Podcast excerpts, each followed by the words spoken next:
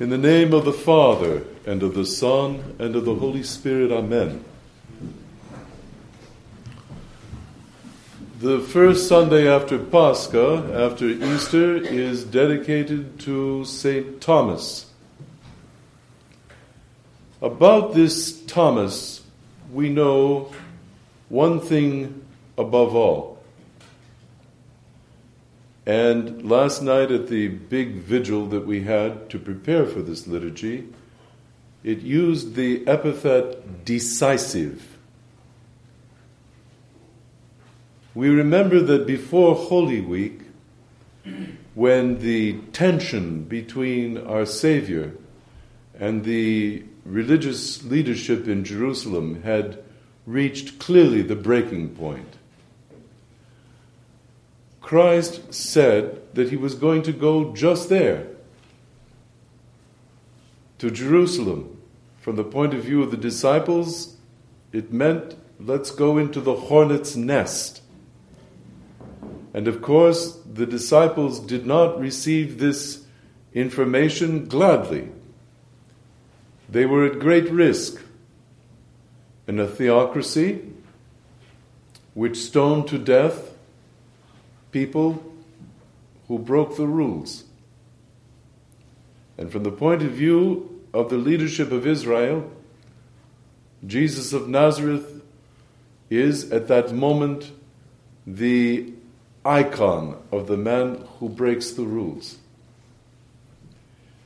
We actually hear only one voice from those around Christ the gospel chooses to remember only one statement, and that statement, as you recall, is well, then let's go up to Jerusalem and die with him. And that voice, as you remember, belongs to Thomas. Thomas does not speak very much on the pages of the gospel. But when he speaks, what he says has a decisive importance. Of course, he gives voice here to the apostolic consensus, and we know that they will all go up to Jerusalem. And though they will not all die there, they are, as far as they are concerned, probably going to their deaths, and their courage is to be measured by that. So the epithet that is used in the services to describe Thomas, that he is decisive, meaning that he has the courage of his convictions and is willing to speak up and speak out, defines the man. And for that reason, we are not at all surprised to find him days and days after the disciples become rather slowly aware that though Christ had died on the cross, somehow and in some way he is still alive. And we find Thomas speaking again decisively, just as many men would speak when he is told, We have seen the Lord. He says, Unless I put my finger into those wounds that we know are there, I'm not going to believe. I'm not going to believe that Christ, whom I saw dead, is now alive.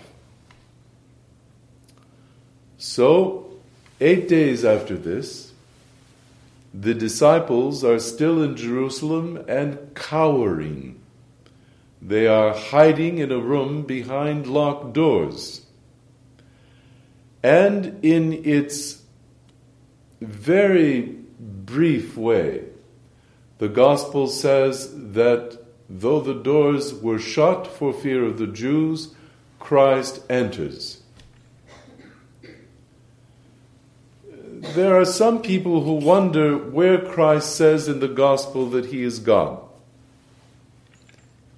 Well, there are a number of oblique references which you have to understand Jewish rules to understand that he's saying that he's God. For example, you remember in the Garden of Gethsemane, where he is praying, and you remember that Judas comes with a whole great crowd, a posse from the high priest, and they are seeking Jesus of Nazareth.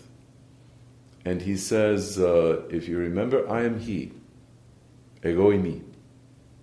I am he. And they stagger backwards and fall on the ground.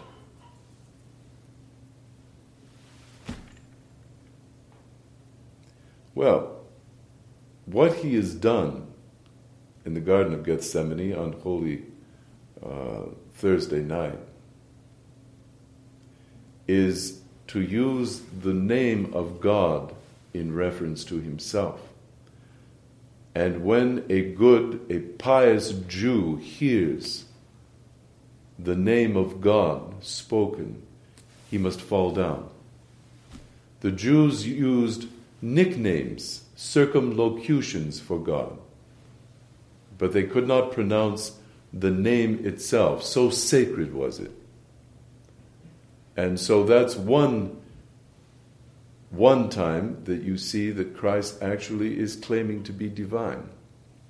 But if you don't know why they stagger backwards and fall down, which is the prescribed response to that, uh, you don't understand what he said.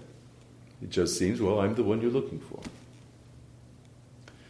Well, there are other ways of indicating Christ's divinity, and that is that he does not seem to be subject to the rules of physics that we all grow up with from the time we're little babies, and we just begin to assume that the solidity and the dimensions of the world around us are eternal. That's the way it is.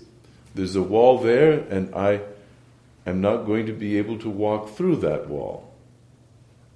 Under dire circumstances in a Hollywood film, somebody can throw me through a wall or through a door and you see it break and the person go through. But that isn't what is happening here. The DNA of our Savior is not stopped by solid matter. He, as it were, moves through the solid density of walls and doors. In any event, he enters the place where his frightened disciples are, and Thomas this time is there and with them, and he addresses Thomas. And he addresses his decisive unbelief. He invites Thomas to do exactly what Thomas said he needed to do in order to establish faith. Very well, my friend. Take your hand and touch the wounds of the crucifixion. If that's what you need to do. However, he goes on to rebuke the need itself. He rebukes the need because what is going to be required from Christians is not that we get our hands on the body of the Savior and verify with our searching hand the wounds of Christ, but that we have faith. And our Savior refers us exactly to the kind of faith that our father Abraham has, who is the father of faith, who hears the word of God and sets out from the security of his father's house into a place that God will show him.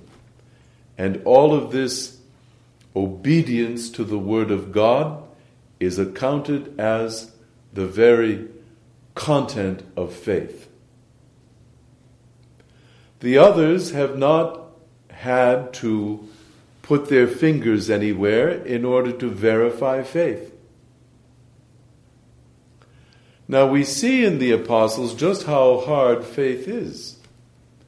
When the first people to establish that the tomb is empty, the women, the myrrh bearing women, we call them, when they came back from the empty tomb, having seen the angels and heard from the angels that Christ was not there, that he was living and not dead, we see that the apostles really do not lend a lot of credence to these women's words, even though they know these women very well. They are from their villages back in Galilee. Some of these women they have probably known all their lives. These women are also disciples of the Savior. One would think that their word would be trustworthy. Here again, we need to know something about Jewish culture. And that is that the word of women and of males who are under age is not taken as truth. It doesn't mean that it's falsehood, but it is not cannot be used to establish and to verify truth. Only the word of men who are adults can be taken, the reason being that both women and young men can be coerced. This is still a very violent culture in which men are able to coerce others using violent means. And for that reason, Hebrew law will not accept neither the word of women nor the word of men who are young. So the apostles have to run and see for themselves.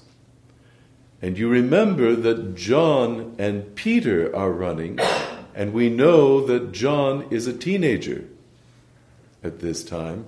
You remember they run to the tomb, and John says that he came there first, but remember, he doesn't go in to see if it's empty. He steps back and he waits for Peter, who is the adult. John can go in and look around and see whatever he wants to see, but his word is meaningless until he is an adult. So he waits for Peter. Let Peter go in and establish what is what. Is there a body there or is it not there? Because then he will go back to the others and say, with the veracity of an adult male, I looked and there was no body, and his word can be taken. Decisive, doubting Thomas.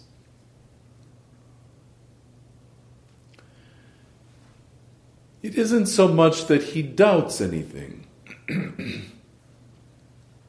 he just says he wants to verify it for himself. And there is a subtle difference there. Which is why, in Greek, he is never called Doubting Thomas. That comes from the West. He is called Pistos Thomas, faithful Thomas. Christ is able to latch on to Thomas's love of the truth. He can rebuke him for his lack of faith, but he still understands that Thomas is a disciple with whom he can work. Thomas wants to know and insists on knowing what is the truth. Let's not make up any fairy tales here. And Thomas's witness becomes part of the gospel. We don't know what Matthias thought. We don't know what most of the disciples thought about all things. They're never mentioned in the gospel. Peter's reaction is mentioned. Later, a long time later, Paul will independently, long after the ascension of our Savior from this earth, have an experience of Jesus Christ and he will know certain things from his contact with our Lord, and he will write in one of his epistles that yes, Christ rose from the dead. And he has this directly from Christ himself. So he becomes a kind of retroactive eyewitness to the events of the gospel. But Thomas is meticulously included in the gospel account. and he acts to verify things. That is to say, we're not simply going to buy into any wild women stories about angelic beings and empty tombs. We're going to find out for ourselves and we're going to verify as mature adults what is the truth. And for that reason, we call Thomas Pistos Thomas, faithful Thomas, faithful, full of faith. Thomas's response to our Savior's invitation, okay, if you really need to poke into a wound, be my guest. But that is not the right way to go. And Thomas's response is, My Lord and my God. O Kyrios mu και ο Θεός μου. It is a confession of faith now. Thomas breaks clear of his need to refer to the logic and the truth of our three dimensional world. Christ turns that world upside down and inside out when he passes mysteriously through a closed door. And any of us who know what the Middle East is like realize that we are not talking about plastic doors from Home Depot in which you could imagine that maybe something funny is going on. These are solid doors made of thick planks of wood. His very appearance in the room of his cowering disciples is itself a miracle. His resurrected body is not subject to the rules of earthly physics he also needs to tell us that our faith must also not be confined to the three dimensional world of space and time. The Sunday of Thomas, the first Sunday after Pascha, is a challenge and an invitation to us to think not only decisively, which is good, but to think daringly. Because the gospel is, in a special way, a dare. A dare to every one of us to believe on the sheer basis of those convictions that we hold in good faith. From the outset, therefore, Christ lays down the terms of what it is like not merely to be a Christian in some sense, but to think like a Christian. And for that, you and I can be forever grateful to decisive, faithful Thomas. Amen.